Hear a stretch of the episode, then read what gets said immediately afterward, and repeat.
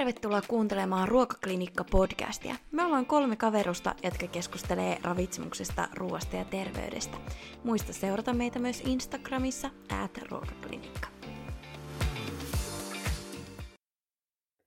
No niin, moikka moi! Täällä taas 4. kauden parissa jo. Millä fiiliksillä Heidi ja Sabina?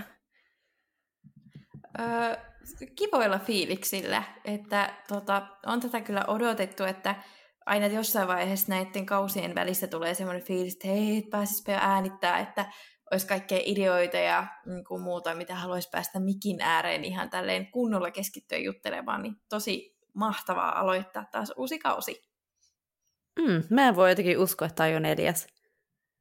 Vaikka onhan se. Niin, kyllä. Että kyllä tässä on jo aikamoinen pino-jakso ja löytyy sieltä Spotifysta esimerkiksi ja mistäs muualta Apple-podcasteista ja SoundCloudista, että toki samat jaksot kaikissa näissä palveluissa, mutta että sieltä tosiaan nyt sitten ihan kaikki edeltävätkin jaksot kannattaa kuunnella, mutta nyt lähdetään ihan sitten uutta asiaa käsittelemään. Olisiko teillä jotakin vielä niin kuin kuulumisia tai jotain, mitä haluaisitte tässä aina kauden alussa hyvä vähän kerrata? Mulla olisi tämmöinen iloinen asia, minkä haluaisin kertoa itse asiassa teidän 2 puolesta. Eli tehän viime keväänä molemmat valmistuitte nyt vihdoinkin laillistetuiksi ravitsemusterapeuteiksi ja terveystieteiden maisteriksi. Että onnittelut siitä. Nyt olemme niin kuin 2/3 laillistettuja tässä meidän podcastista, että alkaa ihan niin sanotusti voi ottaa ihan tosissaan meidän jutut jo tässä vaiheessa. Joo, nyt ollaan melko päteviä jo. Joo, kiitoksia vaan. Niin, kyllä, että nyt niin kuin sitten vähän eri nimikkeellä täällä toimitaan. Ei olla enää niitä kohta tai tulevia ravitsemusterapeutteja, vaan nyt ihan vaan laillistettu ravitsemusterapeutti. Niinpä, se on easy. Eli Heidi on vielä mielessä semmoinen puoskari. Joo, kyllä, puoskari vielä toivottavasti vaan ensi kevääseen, mutta katsotaan. Kohta sekin tulee. Niinpä.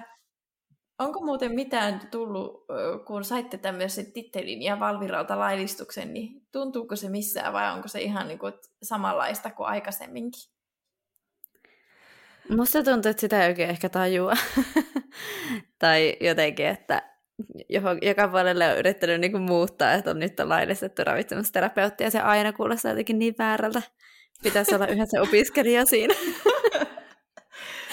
No toisaalta mun mielestä, mitä se on tuonut, niin se on tuonut just niinku selkeyttä. Että jos joku kysyy, että hei, mitä sä teet, niin sit saa vaan niinku nopeasti ytimekkäästi ilmaistua, että mikä se oma ammattinimike on, eikä sitä, että no tässä vielä sitä ja tätä kesken ja tuota. Että semmoinen ihana niinku selkeä ilmaisu, että joo, nyt on tämmöinen nimike hallussa.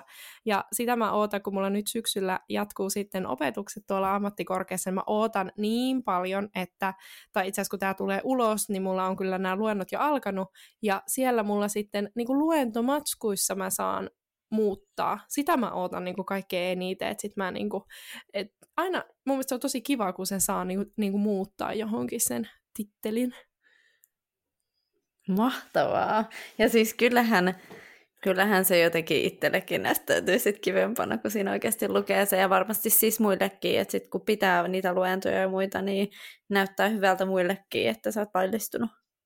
Niin kyllä, ja just se, että niinku ei tarvitse sitä koko jotenkin litaniaa siitä, että missä vaiheessa opintoja ja mitä nimikettä nyt käyttäisi, vaan nyt se on selkeää tästä eteenpäin. Joo, se on ehkä hassuinta tuossa niinku lopussa, että on vähän niin kuin opinnot kaikki tehtynä ja muuta, mutta sitten oottelee vaikka jotain gradun arvosanaa tai jotain tällaista, että periaatteessa on niinku tehnyt kaiken, mutta yhä vieläkään ei saa niinku käyttää sitä nimeä, niin sitten se on aina hirveän hämmentävää lähteä selittämään. Kyllä. Mutta toisaalta se myös kertoo siitä, että ihan oikeasti sitten kun puhutaan tämmöisistä terveydenhuollon ammattinimikkeistä, eli just niin kuin vaikka ravitsemusterapeutti, niin on yksi tämmöisistä terveydenhuollon ammattinimikkeistä. Ja syy, minkä takia nyt just ravitsemusterapeutit sit aina me korostetaan, että me ollaan laillistettuja ravitsemusterapeutteja, koska onhan psykologit, lääkärit, sairaanhoitajat, kaikki he on laillistettuja psykologeja tai laillistettuja lääkäreitä, mutta heidän ei tarvitse sitä korostaa, koska heidän ammattinimike ei mene sekaisin minkään kanssa. Et meillä on aina se ravintoterapeutti, johon meidät sotketaan, ja me halutaan sitä tietysti korostaa, koska se koulutustausta siinä on niin iso ja merkittävä ero, niin tämä on se myös syy, miksi se on sit aina se laillistettu siellä. Me halutaan se tuoda esiin. Mutta mitäs meidän ei-laillistettu lääkäri vielä? Niin. Mitäs sulle kuuluu? Lähinnä töitä, että tässä nyt kun äänitellään tätä, niin mulla on tämän kesän osalta nyt viimeinen työviikko terveyskeskuksessa menossa. Että tämmöisellä pienemmällä paikkakunnalla on nyt ollut kesän töissä ja on kyllä tykännyt, että on päässyt vähän päivystämäänkin jo iltapäivystyksiä ja tämmöistä, että oikeasti on niin kuin taidot mennyt testiin, mutta on tosi kivassa terkassa ollut töissä, missä saa apua ja näin, niin on kyllä kiva ollut aloittaa tämä terkkaura. Ja mulla on tosiaan vikavuuskoulua alkaa tuossa, mutta aika vähän meillä on enää opintoja niin kuin viimeisenä vuonna, että lähinnä on töitä sitten sopinut aika paljon tähän niin kuin syksyllekin ja näin, että työn merkeissä ja viimeisiä opintoja pitäisi vieläkin varmaan jo ekalla kaudella sanoa, että syvärit on kesken, niin on ne edelleenkin. Eli se meidän opinnäytetyön tavoite olisi, että syksyllä nä saisin oikeasti tehtyä, että olisi se valmistuminen oikeasti mahdollista sitten ensi kevään. Mutta tämmöistä. Kaiken kaikkiaan aika paljon terkasta kuulee, että se olisi ihan semmoinen hirveä suolakaivos, mutta mulla ei ole onneksi semmoista kokemusta, että on ollut tosi kiva kesätöissä ja ei ole vielä ihan semmoinen loppuun palannut olo, vaikka on jo pitkän pätkän ollut töissä. Hei, kiinnostaa kysyä, että kuinka paljon siellä ravitsemusasioista oot potilaiden kanssa keskustellut, että onko ne semmoisia teemoja, mitkä on siellä noussut esille? No sanotaanko tämmöinen pitkä vastaus, että alkukesästä mulla meni niin paljon ihan pelkästään siihen lääketieteen handlaamiseen, että vaikka on pidennetyt vastaanottoajat, että ei siellä hirveästi kerennyt. Mutta kyllä nyt tässä niin kuin loppukesää kohden, että etenkin jos on ollut jotain määräaikaiskontrolleja tai jotain niin kuin muuta, mikä niin kuin tulee jotenkin esille, niin kyllä nyt sit niistä on silleen jonkun verran keskustellut ja on jotkut potilaat kysynyt multa jostain paastoamisesta tai ravintolisista tai tälleen, että niistä ollaan sitten niin kuin keskusteltu, mutta sanotaanko, että haluaisin käyttää enemmän aikaa. Se voisi olla ehkä hyvin tähän kysymykseen niin kuin vastaus. Joo. Mutta eli me odotetaan sitten vielä vuosi, niin siitä ruokaklinikka päästään ja pitää isot juhlat, kun kaikki on valmiita. Niinpä. Joo. Hei, lähdetäänkö me sitten päivän aiheeseen? Joo. Elikkä meillä nyt on tarkoitus tänään keskustella tämmöisestä teemasta, kun no ehkä vireystila ja sitten se, että miten se niinku ruokarytmi yhdistyy siihen. Eli kaksi tämmöistä tärkeää teemaa, ruokarytmi ja sen yhteys vireystilaan, kummin päin se nyt haluakaan esittää.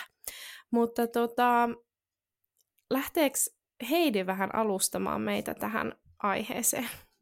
Joo, mä valmistelin vähän tämmöistä tarinaa, että niinku te saatte vähän kuulijatkin ja toki Sabine ja Jasmina semmoista käsitystä, että miten tämä niin kuin voisi liittyä ruokaan, tämä vireystila, niin jos me lähdetään tämmöisen niin kuin työpäiväesimerkin kautta, ja puhutaan niin kuin perustamista joku 8-4 työ, vaikka toimistossa tai miksei muuallakin, mutta varmaan jokainen voi tietää sen tunteen, että aamulla herää vähän liian myöhään ja hirveä kiire tulee, eikä kerkeä oikein syödä aamupalaa, että nopeasti vaan vetäsee jotain ja ehkä kahvia juo pari kuppia ja ryntää sitten töihin ja on sitten kiireinen työpäivä ja lounastaukokin jää vähän lyhyeksi tai unohtuu vähän evät kotiin ja käy hakemaan jostain kahviosta jotakin tai ei rauhassa kerkeet, vaikka söisikin ihan vaikka lounasruokalassa, niin ei ehdi silleen kunnolla niin kuin syödä, vaan kiireessä jotain niin kuin vetää naamariin ja sitten työpäivä taas sitten jatkuu ja ehkä alkaa sitten jossain vaiheessa vähän väsyttää siinä iltapäivällä ja tulee juotua vähän lisää kahvia ja on hyvin hektistä töissä ja sitten kiireellä kotiin ja kotiin lähtiessä pitää käydä vielä vaikka ruokakaupassa ja sitten se ruokakin pitäisi vielä laittaa ja sä oot syönyt sen huonosti sen lounaan joskus 11 ja sä oot joskus 6 aikaa sitä jauhelihapakettia laittamassa pannulle, että teet jotain jauhelihakastiketta ja sitten sitten onkin 6:30, kun syöt ja et jaksakaan sitten enää niinku sen illan aikana oikein mitään tehdä, että olisit vaikka suunnitellut jotain liikunnallista tai jotain ystävien näkemistä, mutta on sitten semmoinen niinku vetämätön ja olo ja näin. Ja sitten seuraavana päivänä alkaa taas niinku alusta, että tämä oli nyt ehkä tämmöinen graaviesimerkki, mutta voin kuvitella, että jokainen meistä on varmaan joskus elämässään, oli se koulussa tai töissä tai missä hyvänsä, niin vähän niin kuin tämmöisen vastaavanlaisen päivän kokenut. Joo, siis mun mielestä toi kuulostaa ihan tutulta ja musta tuntuu, että mä oon kuullut aika monelta tätä samantyyppistä tarinaa. Kyllä, ja kyllä mä sanon, että tää on niin kuin... Nämä on niitä ihan tavanomaisimpia niin kuin teemoja ja ehkä tarinoita, mitä myös sit ravitsemusterapeutin vastaanotolla niin kuin keskustellaan. Et vähän niin kuin ihan ne arjen haasteet jotenkin saada se ruokahuolto siellä niin sanotusti toimimaan. Niin musta tuntuu, että me ollaan ihan asian ytimessä, kun me lähdetään tätä nyt vähän ehkä palastelemaan, että mitä kohtia siellä on, missä voisi sitten ehkä miettiä, että miten voisi saada sitä toimia paremmin. Hmm. Pitäisikö meidän lähteä sitten ihan tuolta päivän alusta niin kuin liikkeelle, että siitä heräämisestä ja aamupalasta. Aamupalastahan sanotaan, että se on päivän tärkeä ateria, mutta mitä niin kuin ajatuksia teille herää siitä, että mitenkä voisi sillä niin kuin aamulla ja aamun syömisillä niin kuin tukea sitten sitä niin kuin loppupäivää?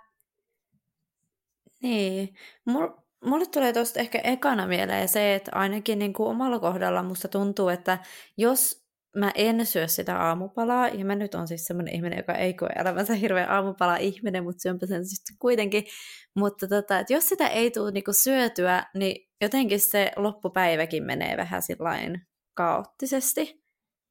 En tiedä, tiedättekö mitä tarkoitan, mutta siis ei jotenkin vaan, niin kun se rytmi ei vaan enää pelitä.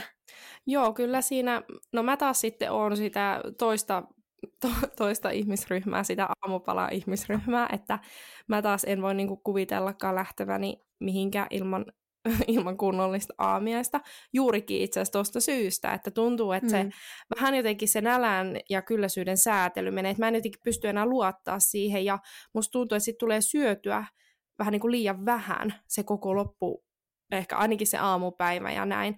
Mutta sitten tähän myös törmää, että monet saattaa ihan niin kuin tietoisesti, ja on niin kuin kuvannutkin sitä, että no jos mä syön aamupalan, niin sit mulla on kovempi nälkä. Että mä jätän sen aamupalan syömättä, niin sit mun ei niin kuin tarvi syödä lounaallakaan. Mikä sitten taas on niin kuin, että kertoo jo ehkä vähän vääristyneestä niin kuin suhtautumisesta siihen syömiseen, mutta että niin kuin... Mun mielestä se, että syö sen aamupalan, niin se tahdistaa niin kuin sitä nälkä- ja kylläisyyssignaaleja niin kuin myös sitten siinä aamupäivän aikana lounaalla, ja se helpottaa sitä niin kuin koko päivän ajan sitten, että pystyy luottaa paremmin niihin kehon viesteihin. Joo, mulla on kyllä niin kuin tosi vastaavanlaisia kokemuksia siitä, että jos syö aamupalan tai jättää syömättä, ja sitten monestihan kuulee sitä, että on semmoista niin kuin huonoa oloa niin kuin heti aamulla, että ei niin kuin pysty syömään, ja mulla oli kyllä lukiossa sitä, että mä jätin tosi usein sen takia aamupalan syömättä, koska niinku se ei vaan niinku mennyt alas. Ja mulla on edelleenkin se, että mä en pysty heti heräämisen jälkeen niinku syömään. Että pitää niinku kaikki muut aamutoimet tehdä ennen kuin syö aamupalan, niin sit sen niinku saa syötyä. Mutta se on niinku, toisaalta sit sanotaan, että ihmiset kokee sen, että se nälkä tavallaan se ei lähde niinku liikkeelle sen niinku yöpaaston jälkeen, että ei tule just niitä nälän tunteita sit lounasaikaan. Mutta jos mulle jää niinku aamupalaa silleen huonosti syömättä tai en syö ollenkaan, niin mulla kyllä iskee jo ennen sitä lounasta semmoinen tosi niinku väsynyt olo. Ja niinku, se just voi sit jatkuu niinku pitkin päivää, että vaikka olisi niinku se muutamat ekat tunnit ihan jees, mutta kyllä se jossain vaiheessa sit alkaa näkymään. Ja siis tämä, että tulee semmoinen paha olo tai muuta, niin mä kyllä myös muistan sen ja tulee niitä edelleenkin, mutta että musta tuntuu, että se ei lähde muulla kuin syömällä. Eli jos sä et syö silloin, niin tuntuu, että sinne niin kuin lounaaseen mennessä sulla on vielä pahempikin pallo, että se ei niin kuin lähe. Mutta se asia, mitä mä oon yrittänyt tosi monelle, mitä mä oon itsekin joutunut opettelemaan ja monelle muullekin siitä sanonut, että jos sä et pysty syömään sitä aamupalaa kotona, ja jos sä et pysty syömään sitä heti siinä aamusta, niin ota se vaikka mukaan ja syö se siinä vaiheessa, kun sä kykenet. Mutta että siinä tulisi joku sentään semmoinen pieni, millä vähän niin kuin lopetetaan se yöpaasto, niin se olisi aika tärkeä.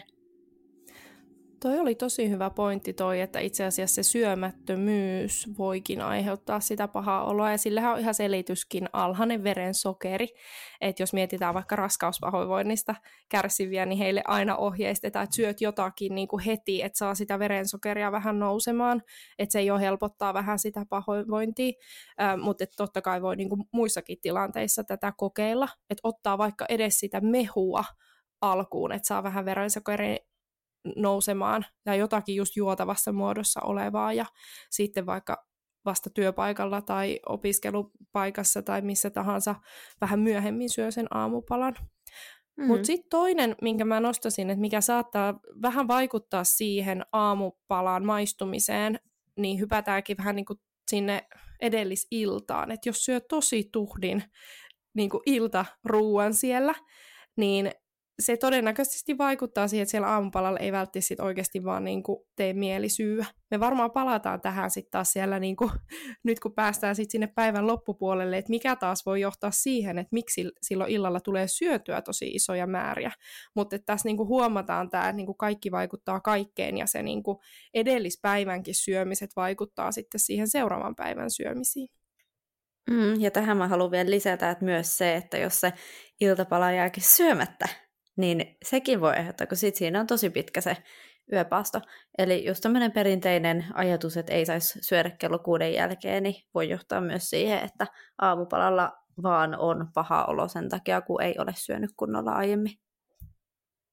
Siis mä muistan, kun Jasmina sait joskus älynväläyksen siitä englanninkielisestä samanasta aamupalasta breakfast, että se on niinku rikopaasto. Että niinku sitä, se on niinku se aamupalan niinku merkitys. Ja täällä kun silloin kun Jasmina tajusit tämän, niin mullekin tää oli semmoinen niinku älynväläys, että niin, näinhän se niinku on.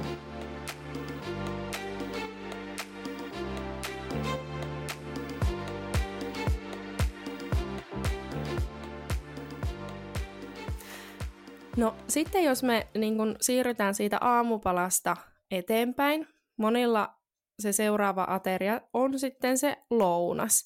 Toki tässä kohtaa voidaan myös tuoda esille se, että mistä yhden asiakkaan kanssa vasta ihan tässä pohdittiin, että suomalaisessa kulttuurissa ei ehkä ole tyypillistä syödä aamupäivän välipalaa, vaan syödään niin kuin aika myöhään, ei kun siis aikainen lounas. Niin ootteko huomannut, että jos katsotte vaikka jotain jenkki- tai muita ulkomaalaisia tämmöisiä vaikka ravitsemustilejä tai jotakin, niin niissä puhutaan paljon useammin aamupäivän välipalasta? Mä en olisi huomannut koko asiaa, mutta siis onhan suomalaisessakin niin työelämäkulttuurissa se aamupäivän kahvitauko aika usein, että tiedän, että silloin joskus syö vähän, jotkut syö niin kuin lisää niin kuin aamupalaa, ja joskus olen itsekin tätä harrastanut, mutta en mä ole niin kuin tajunnut, että tämä on oikeasti niin kuin juttu muualla, mutta kyllähän se on niin kuin ihan järkevää. Siis mä huomasin silloin joskus ainakin yliopistolla sen, että kaikki vaihtarit tuli paljon myöhemmin syömään kuin mitä suomalaiset yleensä, niin siinä ehkä huomasi sen, että kyllä Suomessa muuten syödään tosi aikainen aamupala, ja eihän siinä toisaalta sitten ehtiskään, tai henkilökohtaisesti en ehtisi syömään sitä välipalaa siinä välissä. Siis tarkoitit varmaan lounaasta äsken, sanoit tuossa aamupalaa, mutta sanoit, että ei se haittaa. Asia tuli ymmärretyksi.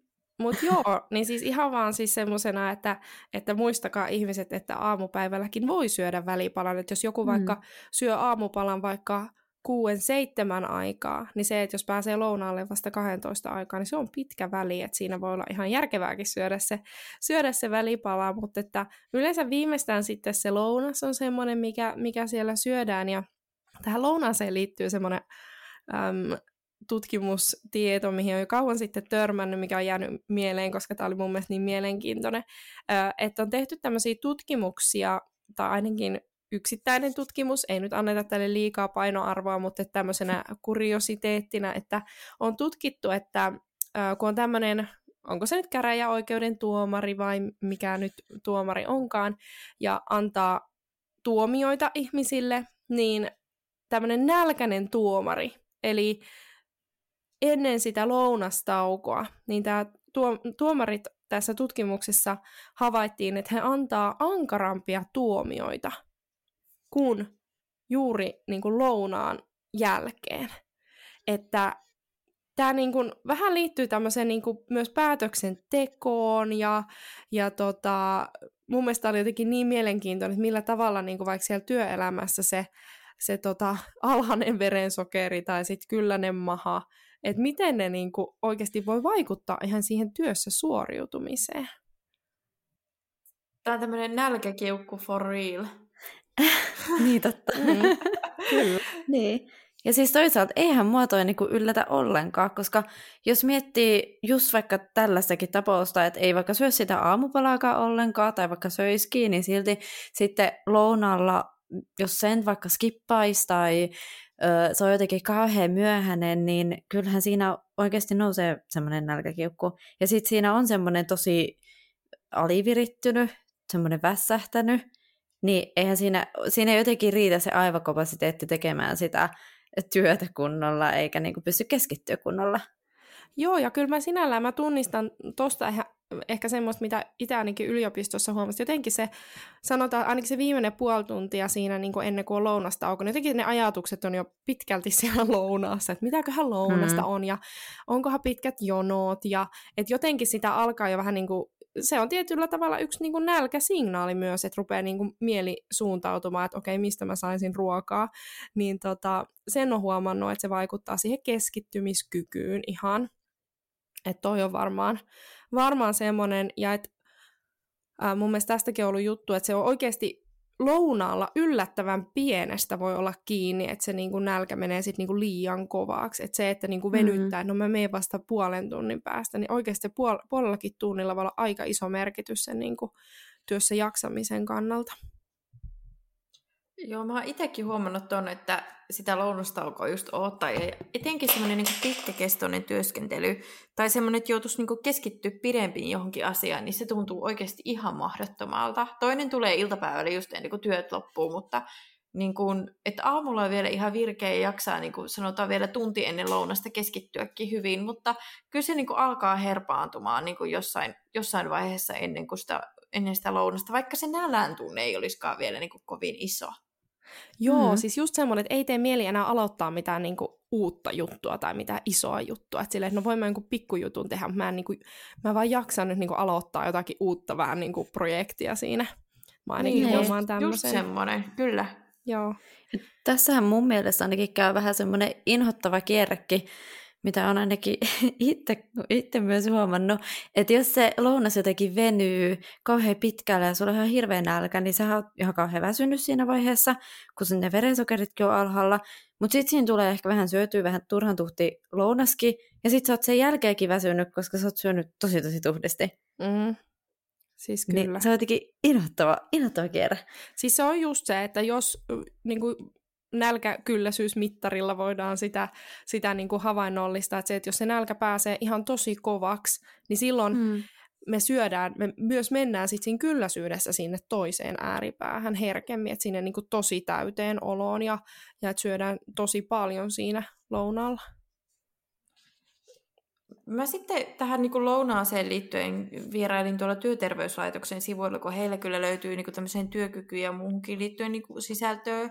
Hirveästi ei ravitsemuksesta löytynyt, mutta tästä lounaasta löytyy joitain asioita. Niin siellä oli hyvä muistutus siitä, että se lounastauko on niin kuin palautumista työpäivän sisällä ja muutkin tauot. Että toki siinä niin kuin on se pointti, että syödään, täytetään energiavarastot ja ollaan sen jälkeen vireämpiä, kun ollaan syöty, mutta se on myöskin semmoinen breikki siitä niin kuin työpäivästä, että toki hyvä olisi niin kuin rauhoittaa sen syömisenkin kannalta se lounashetki, että se niin kuin, mitä ollaan aiemmilla kausilla puhuttukin, että se rauhassa syöminen niin tukee niin kuin syömisen niin kuin hallintaa ja nälkäkylläisyysingalointia ja myöskin sitä, että tulee ehkä vähemmän patsavaivoja ja muita, kun syö niin kuin rauhassa.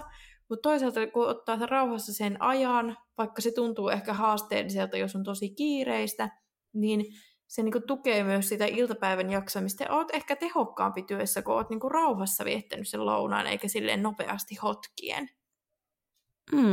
Mulle tulee tästä itse asiassa mieleen se, kun johonkin meditaatioon liittyy, että joku sanoi joskus, että jokaisen ihmisen pitäisi niinku meditoida joku 10 minuuttia päivässä, mutta että jos sulla ei ole aikaa meditoida, niin sit sun pitäisi meditoida puoli tuntia päivässä. Niin toisaalta sama tähän ruokailuun liittyen, että jos sulla on oikeasti niin kiire, että sä et meinaa ehtiä syödä, niin sit sun pitää ehdottomasti jättää aikaa sille syömiselle. Silloinhan se on niinku entistä tärkeämpää, koska eihän sitä ruokaa voi vaan skipata. Toi on hyvä pointti, että se kertoo jo siitä, että jos sulla ei ole aikaa sille syömiselle, niin sä oot just ihminen, joka oikeasti hyötyisi niinku siitä, että pitäisi sen tauon siellä ja vaikka juttelisi työkavereiden kanssa jostakin aivan muusta. Et mun mielestä on ihanaa, että monissa työpaikoissa, mitä on itsekin ollut, niin on vähän niin kuin semmoinen, ei edes välttämättä kirjoittamaton sääntö, vaan ihan oikeasti semmoinen niin kuin ilmastussääntö, että niin kuin lounasajalle ei puhuta työasioista. Tai sitten ainakin kysytään, että hei anteeksi, että saanko mä kysyä, että sulla on lounastauko menossa, mutta saanko mä kysyä, koska se oikeasti on myös sitä niin kuin henkistä palautumista, että välillä ajatukset johonkin ihan muualle.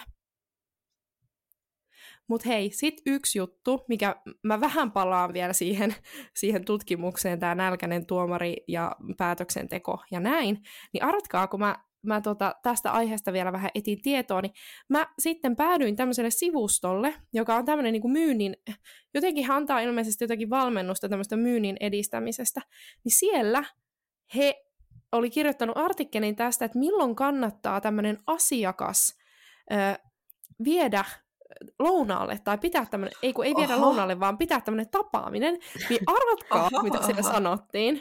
No.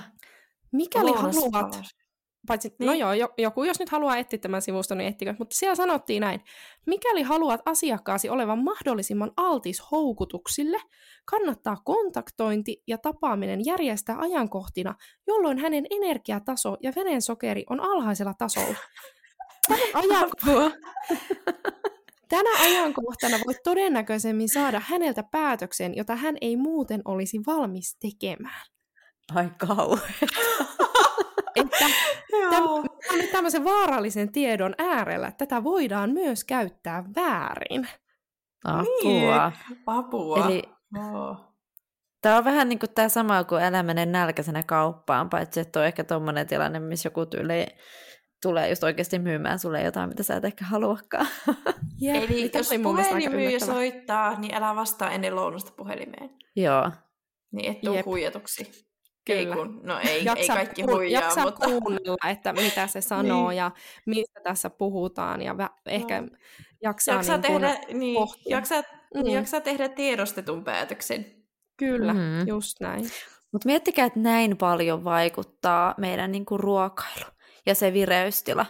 Ja toisaalta käyhän se järkeä, johon siis ruoka on se, mistä me saadaan energiaa ylipäätään. Et eihän sitä niin kuin taivaalta satele. Niin. Ei, ja yksi toinen, mistä sitä energiaa ei saa, niin sitä ei saa sieltä kahvista. Niin. Että niin kuin tämä on myös se ikuisuusaihe, että sitten korvataan se lounas ja aamupalat ja kaikki aamupäivän ateriat sillä kahvilla, niin sieltä voi saada sitä kofeiinia, joka blokkaa tietyllä tavalla sitä sun kehon viestiä siitä väsymyksestä, mutta ei se niinku, että sä todellista niinku energiaa sieltä kyllä oikeasti saa. Et se on semmoinen niinku quick fix-tyyppinen laastariratkaisu, mutta se tulee niinku kyllä kostautuu sitten myöhemmin. Ja siis kyllähän mä ton ymmärrän, koska sit jos sä oot ihan kauhean väsynyt, niin tekee mieli sitä kahvia, ja sit sä juot sitä kahvia, ja onhan kahvia ihan superhyvää, se me tiedetään kaikki. Niin sit sä juot sitä kahvia, ja sit se täyttää sun vatsaa, ja sit sä et taaskaan syö, ja se on semmonen niin kuin loputen kierre, mitä ehkä, en tiedä, ootteko kokenut, mutta voin ainakin itse sanoa, että olen tätä tehnyt. Ihan niin kuin tajuamatta, mitä teen. Ja vähän niin kuin kaikkiin niin kuin lääkkeisiin ja vaikka mihinkä muunkin aineisiin, niin siis tarkoitan tämmöisiä niin kuin piristeitä ja muuta, että kofeiinikin on semmoinen, että tämä nyt kuulostaa ihan hiton oudolta, mutta mun pointti on siis se, että sit jos käyttää tosi paljon kofeiiniä, niin kyllähän siihen tulee jossain vaiheessa semmoinen toleranssi, että se ei samalla tavalla edes piristä.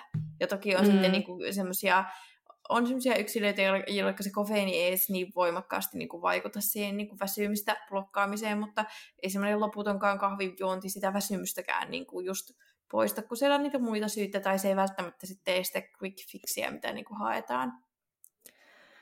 Kyllä.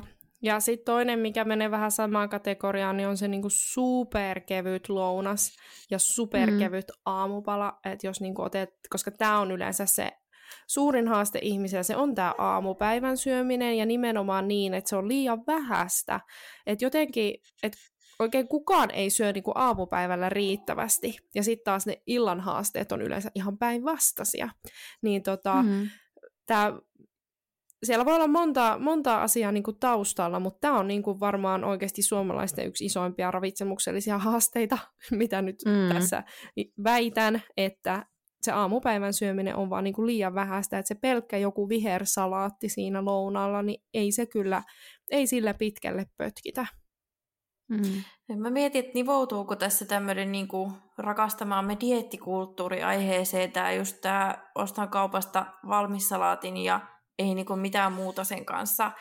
Ja se on niinku tosiaankin hyvin usein liian kevyt lounas, mutta onko se sitten semmoista sosiaalista painetta siihen, että halutaan näyttää, että työpaikalla, että minä syön terveellisesti ja se niinku mielletään tosi semmoiseksi, että tämä nyt on niinku se, vaikka todellisuudessa niinku terveyden ja hyvinvoinnin kannalta, niin se niinku tukevampi lounas olisi paljon niinku parempi vaihtoehto, eikä se vihersalaatti itsessään ole terveellisempi kuin joku niinku muu ateria. Joo, siis musta tuntuu, että se nivoutuu nimenomaan siihen dieettikulttuuriin, ja että tässä on niinku vähän niinku hämärtynyt ihmisille jo niinku se, että miten paljon oikeasti ruokaa ihminen oikeasti tarvitsee, koska ei ole niinku yksi kerta ollut se, että on tullut asiakas vastaanotolle, ja on sitten ollut niin, että syödään ehkä joku tosi kevyt aamupala, jos ollenkaan, ja lounaaksi syödään joku salaatti, ja ei välttämättä oteta edes leipää siihen sen kanssa, ja sitten välipalaksi on ehkä yksi omena, ja sitten mietitään, että no miksi se niin kuin päivän jälkeen, kun mennään kotiin, niin miksi se siellä niin kuin menee naposteluksi ja nälkä ei lopu ja muuta, niin sehän on tosi luonnollista, että niin käy, koska ei ole tullut syötyä se oikeastaan koko päivä mitään kunnolla.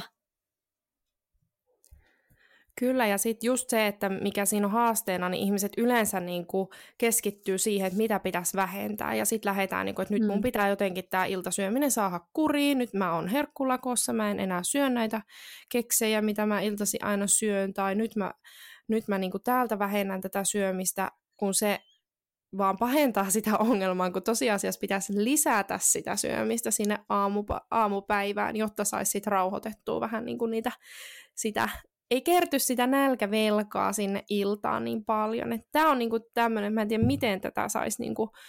Musta tuntuu, että ihan oikeasti ravitsemusterapeutin vastaanotolle tullaan aika usein hakemaan lupa syödä riittävästi.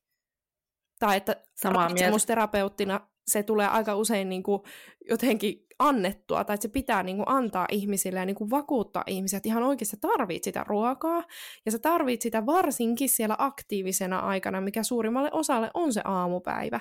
Että siellä me ollaan enemmän liikkeessä, siellä meidän aivot työskentelee enemmän, me siellä tarvitaan se energia. Muuten me ollaan koko ajan semmoisessa nälkävelka, ja sitten se niinku maksetaan se velka jollakin tosi korkeaenergisillä tuotteilla, koska silloin niitä tekee mieli, jos on niinku ihan todella kova nälkä.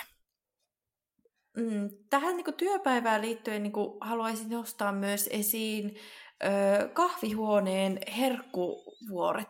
Tai no ei välttämättä herkkuvuoret, eikä niissä sinänsä ole mitään vikaa, mutta aika paljonhan sitten ihmiset on tapana, että ihmiset kun tulee lomilta tai on syntymäpäiviä tai ihan vaan huvikseen, niin tuodaan sitten jotain niin kuin kahvileipää ja karkkia ja kaikkea tämmöistä niin kuin työpäivää ilahduttamaan.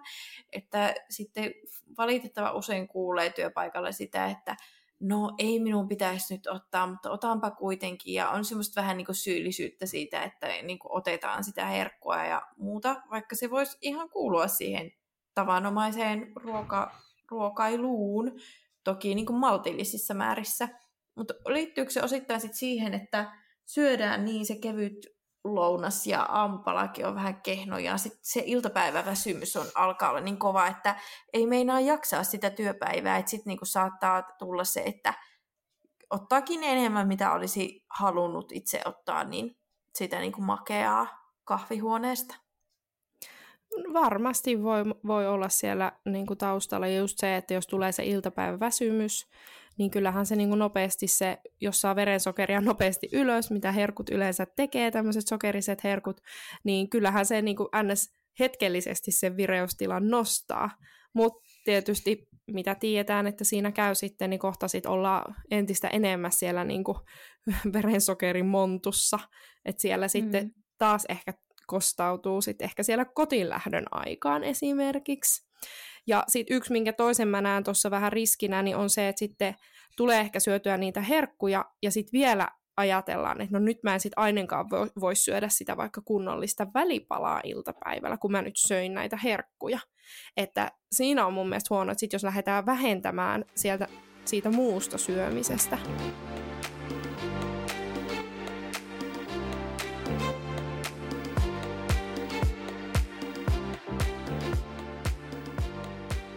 Mä kun nyt on käynyt tässä parikin, oikeastaan 3 kesää on tehnyt kesätöitä silleen, että mä oon semmoisen noin tunnin ajomatkan päässä niin käynyt töissä, että niin se päivä pitenee sit siitä sekä aamupäivästä että iltapäivästä sen niin työmatkan takia, niin on kyllä huomannut, että miten tärkeää on se, että siinä iltapäivällä ennen kuin lähtee töistä tai just siinä kun odottaa vaikka kimppakyytiläisiä, niin syö jotain ihan, siis se voi olla ihan beetetyyli joku hedelmä tai sitten vaikka joku välipalapatukka tai joku tämmöinen juomajuttu tai näin, niin se kyllä niin kuin parantaa sitä jaksamista ja ei ole kotona sitten semmoinen niin vetämätön olo, kun alkaa tekemään sitä päivällistä tai on sitten se joku meno siitä suoraan töistä, että paikkaa sitä niin kuin energiavajetta ja näin siinä niin kuin töistä ja lähtiessä. Ja miksei tätä voisi tehdä jo, jos ei ole tämmöistä pitkää työmatkaa, niin kuin joku iltapäivän kahvitauolla niin kuin oikeasti joku pieni välipala vielä ennen kuin lähtee töistä.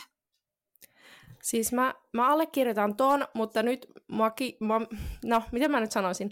Mä mielenkiinnolla seurasin tätä, että monesti tuli sanapari jotakin pientä. Pieni välipala, koska mä vähän kritisoin tätä. Mä tiedän, että sä et Heidi sitä sillä tavalla tarkoittanut, mutta tää on siis asia, mitä mä oon pohtinut pitkään, on se, että minkä takia aina sanotaan, että se välipalan pitäisi olla jotenkin tosi pieni, koska musta tuntuu, että siinä on niinku toinen ansa, että jos ajatellaan, että okei, mä otan nyt iltapäivän välipalaksi tämän omenan, ja sit sun pitää vaikka siitä niinku 3 tunnin päästä olla tekemässä iltaruokaa, niin mä oon vähän semmoinen kapinallinen, että mun mielestä iltapäivän välipalan pitää olla oikeasti iso, sen pitää olla riittävän iso, että sä pärjäät sillä. Mä en itse pärjää jollakin omenalla kuin ehkä 0,5 tuntia. Mitä te ootte mieltä? Ootteko te törmännyt tähän, että aika usein se iltapäivän välipala esitetään nimenomaan, että se on joku todella pieni juttu? Tämä oli hyvä huomio mun niin sellaista, koska ehkä se on myöskin se, että niin kuin se riippuu siitä, että miten pitkä se väli on sit siihen niin kuin iltaruokaan. Että tavallaan, joo, ei mullakaan niin kuin omenalla 0,5 tuntia pitempään pysyisi niin kuin nälkä poissa, mutta ehkä sitten joku semmoinen, missä on vähän niin kuin jotain proteiinia tai jotain siinä joukossa, niin pitää sitä nälkää pidempään poissa ja jaksaa sitten vaikka siihen, että melko heti kun on kotona, niin syö. Eli puhutaan, että siitä välipalasta menee ehkä se vähän reilu tunti, että jos syö ruuan, että sitten hän ei jaksaisi syödä sitä ruokaa. Mutta toki sitten, jos se väli olisi oikeasti 2-3 tuntia, niin eihän sitten se riittäisi, että siitä pitäisi syödä niin kuin enemmän siinä päivällä. Ihan oikeassa oot. Ja hyvä kapinallinen. Joo, siis mun mielestä ihan superhyvä, Jasmina, että sanoit ton, koska mä oon miettinyt tota tosi pitkään, koska mä en osannut vaikka sanottaa sitä itselleni, että kyllähän mäkin käytän esim. Tota sanaa, että syön jotain pientä, mutta se pienihän tarkoittaa ihmisille aivan jotain niin kuin eriä, että kyllä mä jotenkin koen, että mä voin syödä jonkun ihan kunnon niin kuin ison voileivän ja sit vielä siihen jonkun juoman ja jonkun hedelmäkin vielä kylkeen. Ja se on, niin kuin, se on vähän niin kuin, eli pienempi kuin mun pääateria. Se on se, mitä niin kuin itse hakee. Mutta sitten mä oon just huomannut, että tosi monelle se tarkoittaa vaikka jotain yhtä omenaa. Ja sitten mä oon miettinytkin sitä, että no miten sä niin kuin jaksat sillä. Että voiko sillä, toki se riippuu kaikesta muustakin syömisestä ja onko sitten siinä useampi välipala tai jotakin, mutta et se pienikin tarkoittaa ihmisille aivan eri asioita. Joo, siis kyllä, ja just niinku, että se ei sinällään ole niinku väärin syödä jotakin pientä, jos sillä oikeasti pärjää, ja se on oikeasti se seuraava lämmin ruoka vaikka tulossa tai se toinen välipala siinä niinku hetken päästä, mutta mä oon huomannut, että monilla jotenkin se ajatus jotenkin lukittautuu siihen, että tässä ei saa syödä mitään, niin kuin, mikä oikeasti veisi vaikka sen nälän hetkeksi pois, vaan että se on vähän vaan semmoinen hetkellinen nälän siirto. Mutta toki tässä myös on nyt sitten taustalla se, että mun ateriarytmi on ehkä vähän erityyppinen, no en mä tiedä, onko se nyt erityyppinen kuin keskimäärin, mutta että mä itse oon kokenut semmoisen tosi ison oivalluksen muutama vuosi sitten. No kaikki tietää tämän niin perusateriarytmin, mikä niin esitetään tämmöisenä esimerkkinä. Tyyli aamupala 7, lounas 12, välipala 2, päivällinen 5 ja iltapala 8. Eikö tämä ole tämmöinen aika niin tyypillinen oppikirja? Perus, joo. Joo. Niin mä kamppailin itse tämän kanssa pitkään, koska musta tuntuu, että mulle se ei vaan toiminut. Ja sitten mä lopulta hoksasin, että mulle toimii tosi hyvin se, että mä nimenomaan kotiin tullessa siellä about 4 aikaan syön oikeasti ison välipalan. Siis että siinä on niin kuin, se on niin kuin semmoinen aamupalan kokoinen välipala. Että siinä on just leivät ja jogurtit ja hedelmät ja kaikki. Ja mä syön sitten lämpimän ruoan oikeasti vasta siellä niin kuin ehkä 7-8 aikaa. Ja tämähän ei ole nyt taas millään tavalla parempi tapa kuin se toinen, mutta mulle itselleni tämä oli tai on toimivampi, koska muuten, jos mä syön sen lämpimän ruoan siinä, mä joudun ensinnäkin tekemään sen ruoan ihan tosi nälkäisenä, koska jotenkin mä en ole sitä kunnollista välipalaa siinä saanut, ja sitten mulla tulee aina hirveä jotenkin väsymys, mikä tietysti taas kertoo siitä, että se nälkä oli vähän niin kuin kasvanut liian isoksi, niin tämä on semmoinen, mikä mun mielestä on hyvä miettiä, koska monet kokee sen tosi työläänä sen, että kun tulee kotiin, niin siinä pitää ruveta heti sit väsäämään sitä lämmintä ruokaa. Niin ei ole pakko. Ei ole pakko. Voi syödä ihan kunnon välipalan siinä, millä pärjää vaikka 2 tuntia, kerätä voimia, käydä vaikka liikkumassa siinä välissä tai käydä vaikka kaupassa siinä välissä. Että niinku, muistetaan, että näissä ateriarytmiasioissakaan ei ole niinku yhtä ainoata oikeata, vaan tärkeintä on, että se sopii itselle ja siihen arkeen. Siis tämä on niin hyvä ja tärkeä pointti, ja ehkä ihmiset unohtaa jotenkin sen siinä, että kun siinä just työpäivän tai koulupäivän jälkeen on tosi kiire alkaa, että on niitä iltamenoja ja harrastuksia ja ruoanlaittoa ja kaupassakäyntiä, niin saatetaan muistaa se, että syödään se aamupala, että se yöpaasto ei jää liian pitkäksi, mutta entäs sitten sen päivän aikainen paastohetki? No, niin jos sitä sillä sanalla kuvaisi, että jos sä oikeasti syöt, niin kuin Suomessa syödään tosi aikaisin lounas, että vaikka niin kuin jo 11. Ja sitten sanotaan, että sä niin kuin alat syömään kello 17 niin kuin päivällistä. Ja jos sä pääset 4 töistä ja ei ole ihan 5 minuutin työmatka, niin se 5 on silleen, että sä oot aika heti niin kuin alkanut sitä ruokaa tekemään tai syömään, kun oot tullut kotiin. Niin siinäkin olisi jo 6 tunnin väli, milloinkaan ei ole syönyt. Ja niin kuin, sehän vaihtelee, että mikä on se sopiva niin kuin ateriarytmin väli, mutta yleensähän puhutaan, että 3-4 tuntia on semmoinen ihmiselle sopiva. Että kyllähän se siitäkin on jo niin kuin useamman tunnin tai jopa tuplat. Että kyllä se on niin kuin ihan paikallaan siellä välissä syödä se niin kuin jonkinlainen välipala, isompaa tai pienempää.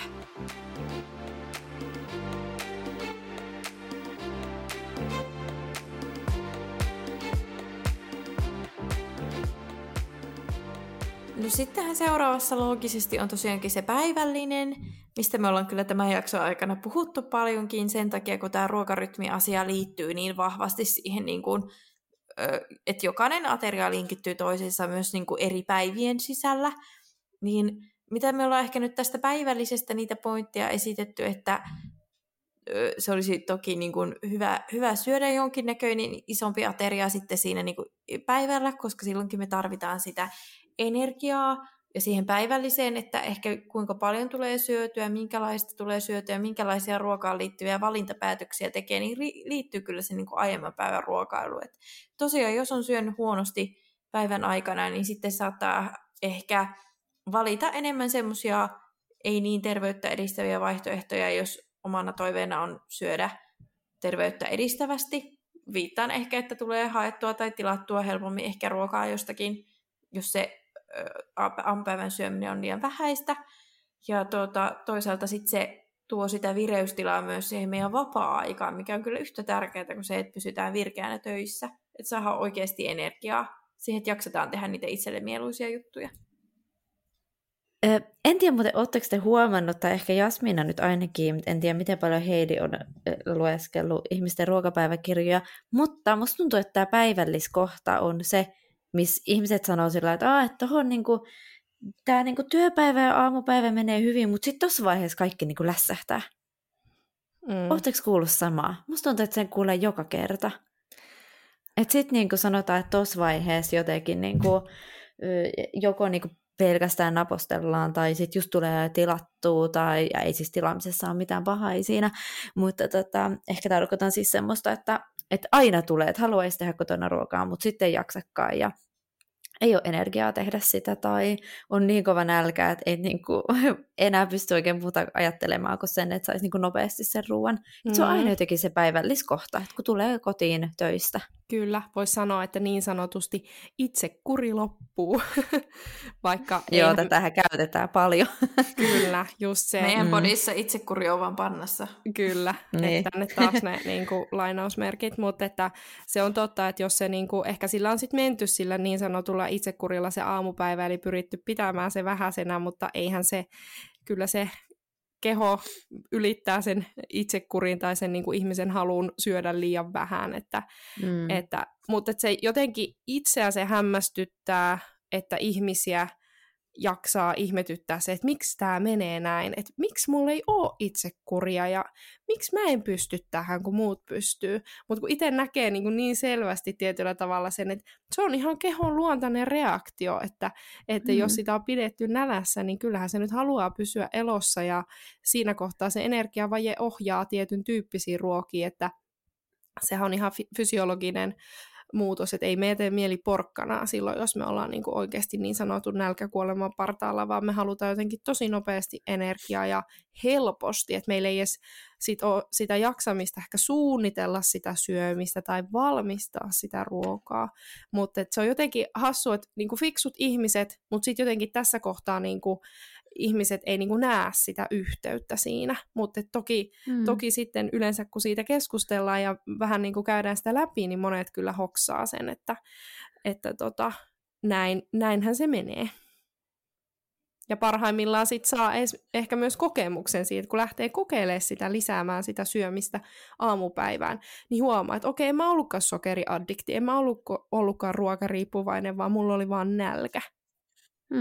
Joo, että se on ehkä tavallaan mitä puhuttiin aikaisemminkin, että se, että ihmisillä on ehkä hämärtynyt se, että kuinka paljon ihminen tarvitsee ruokaa oikeasti, että niin kuin pelkästään se päivittäinen energiansaanti tulee niin kuin täyteen, että ehkä se on tämä dieettikulttuuri ja mitenkä niin kuin yleisesti puhutaan paljon niin kuin painonhallinnasta ja laihduttamisesta, niin jotenkin sitten oletetaan, että vaikka ei olisi edes tarvetta laihduttaa, että se jotenkin pitäisi se syöminen niin kuin keventää silti. Ja toisaalta sitten jos laihdutetaan, niin ei ehkä hahmoteta sitä, että kyllä mun pitää silti syödä.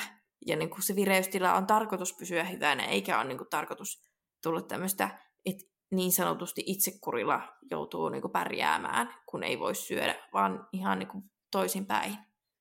Kyllä, tai sitten joskus jopa oikeasti ihan ihmiset yrittää jotenkin taistella sitä nälkää vastaan, että he yrittää, niin kuin, että on mulla nälkä, mutta että mä yritän olla syömättä, että se on niin kuin kyllä semmoinen taistelu, minkä tulee aina häviämään, että jotenkin, mutta että jos tämä päivällinen on semmoinen, niin sitten toinen, minkä kyllä tosi useasti, jos nyt saan jo hypätä iltapalaa, voidaan palata päivälliseen, jos teillä on siihen vielä jotakin, mutta sitten ihan yhtä usein kyllä kuulee sen, että joo, että mä pyrin, että mä en sitten enää illalla syö mitään. Että se on tosi yleistä, että vältellään sitä iltasyömistä. Ja musta tuntuu, että siinä että puhutaan iltasyöminen, niin se on jotenkin jo vähän semmoinen niin kuin negatiivinen. Se on jotakin, mitä ei pitäisi tehdä, ja se on jotenkin vähän semmoista, se on just sitä, että nyt lipsutaan jostakin, jos syödään illalla. Että se kertoo siitä, että monilla se iltasyöminen on se haaste, mutta on todella iso ero puhutaan tämmöistä, että on vaikka ihan semmoinen, tulee joku ahmimiskohtaus silloin illalla ja syödään niin kuin kaapit tyhjäksi johtuen siitä, että ei ole oikeasti on ollut ihan järjetön nälkävelka versus se, että syödään niin kuin se iltapala, koska se kuuluu siihen ruokarytmiin ja me tarvitaan se energia vielä siellä niin kuin illallakin. Musta tuntuu, että toi iltapala-asia on oikeasti vähän semmoinen, mitä monet vähän yllättyykin, että niin, että ihanko totta saan syödä iltapalan. Että joo, kyllä, saat syödä iltapalan, mutta sitten niinku semmoinen, mikä musta tuntuu, että toistuu aina, on joko se, että ei niinku haluta syödä sit ollenkaan illalla, koska jostain syystä ei saisi syödä illalla, tai sitten se on semmoista, että ei syödä sitä iltapalaa, vaan että se on sitten semmoinen hetki, kun istahdetaan sohvalle ja otetaan niin kuin kaikki napostelut siihen eteen. Ja sitten iltaan kuuluu myös aika usein alkoholi. Eli ne on niin kuin, musta tuntuu semmoinen aika tyypillinen. Vaikka sitten voi olla, että jos siellä oikeasti söisi sen iltapalan, niin tulisiko sitä niin kovaa tarvetta napostella? Tai eihän siis sekään ole mitenkään väärin, jos ottaa siinä vaikka illalla vähän sipsiä ja muita, mutta niin kuin, että se ei korvaisi sitä iltapalaa. Joo, siis just se, että niin kuin, ehkä se napos, että monilla se sitten vähän niin kuin koko ilta menee syödessä, niin ei se ole, niin kuin, mitä me tavoitellaan, koska se ei myöskään tue sitä nälkäkylläisyyssignaalien tunnistamista, vaan siellä olisi ihan selkeä iltapala. Ja mieluiten ehkä, että se otetaan se iltapala siihen lautaselle valmiiksi ja syödään se ehkä ruokapöydän ääressä, jos tuntuu, että se on muuten hankala hallita se syöminen. Että siihen on kyllä sitten keinoja, että miten niin kuin saada se iltapala niin kuin toteutumaan sillä tavalla, mutta se ei niin kuin tarkoita, että se ratkaisu olisi se, että jätetään kokonaan kaikki syöminen sieltä illasta pois. Niin, ja sitten mitä mulle on tullut oikeastaan niin kuin ihmisten ja potilaiden kanssa jutellessa, niin jos on puhuttu tästä iltasyömisestä, niin se ehkä ongelma onkin siinä, että se ei ole aina sitä, että napostellaan sitä sipsiä, karkkia, suklaata, mitä ikinä, vaan niin kuin se ongelma voi olla sitä, että käydään niin kuin siellä jääkaapilla niin kuin jatkuvasti. Otetaan leipä, otetaan toinen, otetaan viides ja sitten vielä jotain niin kuin päälle ja tavallaan on sitten semmoinen tunne, että se syöminen ei ole niin kuin hallinnassa. Et toki niin kuin pitää syödä riittävästi, että se nälkä on sitten pois, mutta se niin kuin on liian runsaista sitten, että se voisi olla just se keino, että oikeasti niin kuin antaa itselleen luvan syödä sen iltapalan ja syö sen rauhassa, niin se just sen kylleisyysvaikutuksen ehkä tuokin paremmin. Ja niin kuin, jos tämä itseään niin kuin häiritsee, niin voisi olla semmoinen yksi tapa ratkaista tämä asia sen riittävän aamupäiväsyömisen lisäksi. Mutta yksi, mikä ehkä tähän iltapalaan vielä semmoinen, mitä monet miettii, on myös se, että mikä on niinku semmoinen sopiva aika syödä ennen nukkumaan menoa. Et joskushan voi ihan oikeasti olla semmoinen tilanne, että välttämättä sitä iltapalaa ei oikeasti tarvikaan syödä. Et esimerkiksi se mun kuvaama, miten mä saatan syödä, että vaikka jos syö iltaruuan vasta 8:00 ja menee nukkumaan vaikka 10:00, niin ei sitä välttämättä sitä iltapalaa semmoisessa tilanteessa tarvikkaa. Mutta se niinku päivän viimeinen ateria ehkä just olla siellä niinku noin pari tuntia ennen nukkumaan menoa. Mutta se, että jos se alkaa se, niinku se illallakin se viimeisimmästä ateriasta sinne nukkumaan menoon venyä johonkin 5 tuntiin, niin se ihan oikeasti voi alkaa vaikuttaa jo sinne unen laatuunkin.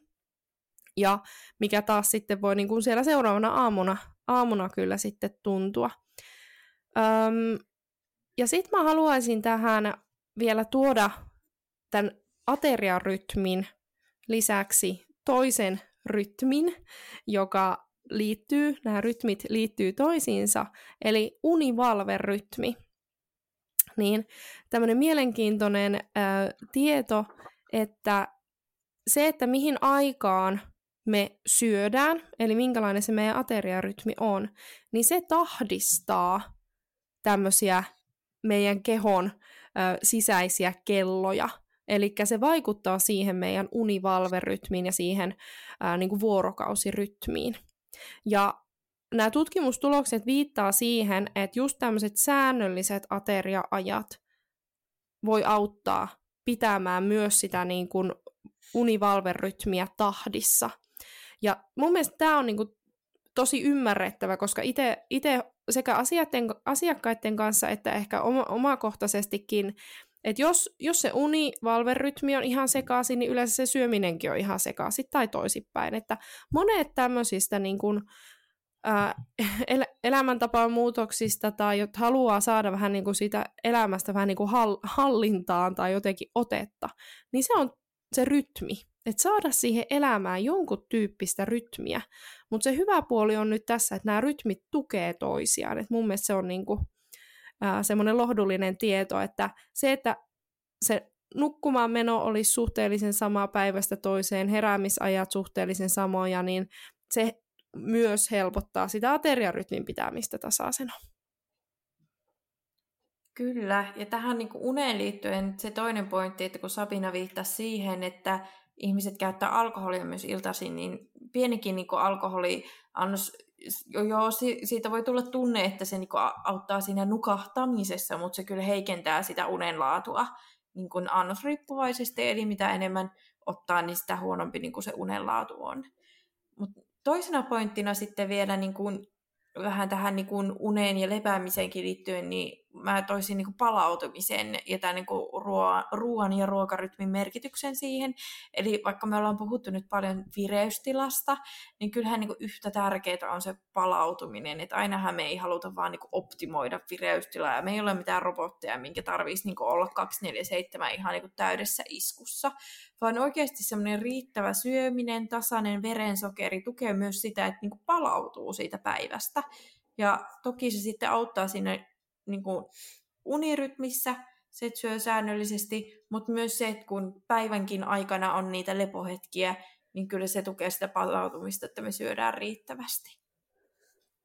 Just näin, niin kuin Heidi sanoi. Ja sitten se, mitä mä haluaisin vielä ton alkoholin lisäksi tuoda, mikä ehkä liittyy myös siihen uneen, niin on se kahvi. Mehän nyt ollaan kaikki aika semmoisia isojakin kahvijuoja, mutta et sekin pitää muistaa, että kahvi voi vaikuttaa niihin yöuniin, ja ilmeisesti siis tutkimusten mukaan myös ihmiset, jotka kokee, että pystyy nukahtamaan tosi hyvin kahvin jälkeen, niin se uni on silti semmoista pinnallisempaa.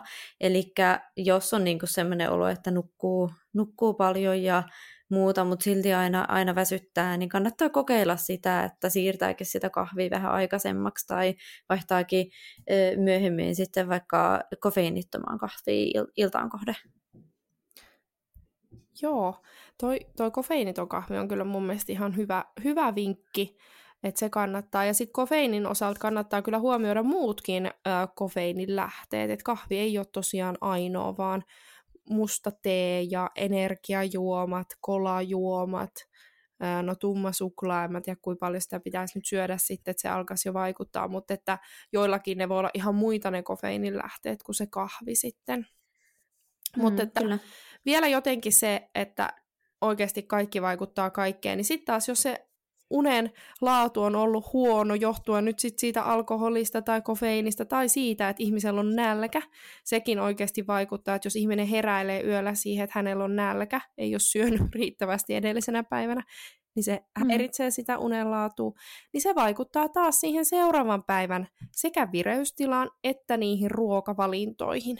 Jaksatko aamulla herätä syömään aamupalaa vai torkutatko mahdollisimman pitkälle ja otat vaan sen kahvin sitten matkaan, jaksatko valmistella ehkä lounasta sinne töihin vai ootko sitten tämmöisten valmiitten tuotteiden varassa, mikä voi olla ihan ok, mutta toki niin kuin vaikuttaa monilla sitten siihen ruoan laatuunkin ja tämä vaan pyörä pyörii, että ihan oikeasti toisaalta sitten mun mielestä se, että tätä voi lähteä sitten tätä niin kuin monesta kohtaa parantamaan sitä tilannetta, että se voi ollakin itse asiassa vaikka se, että nukun riittävästi.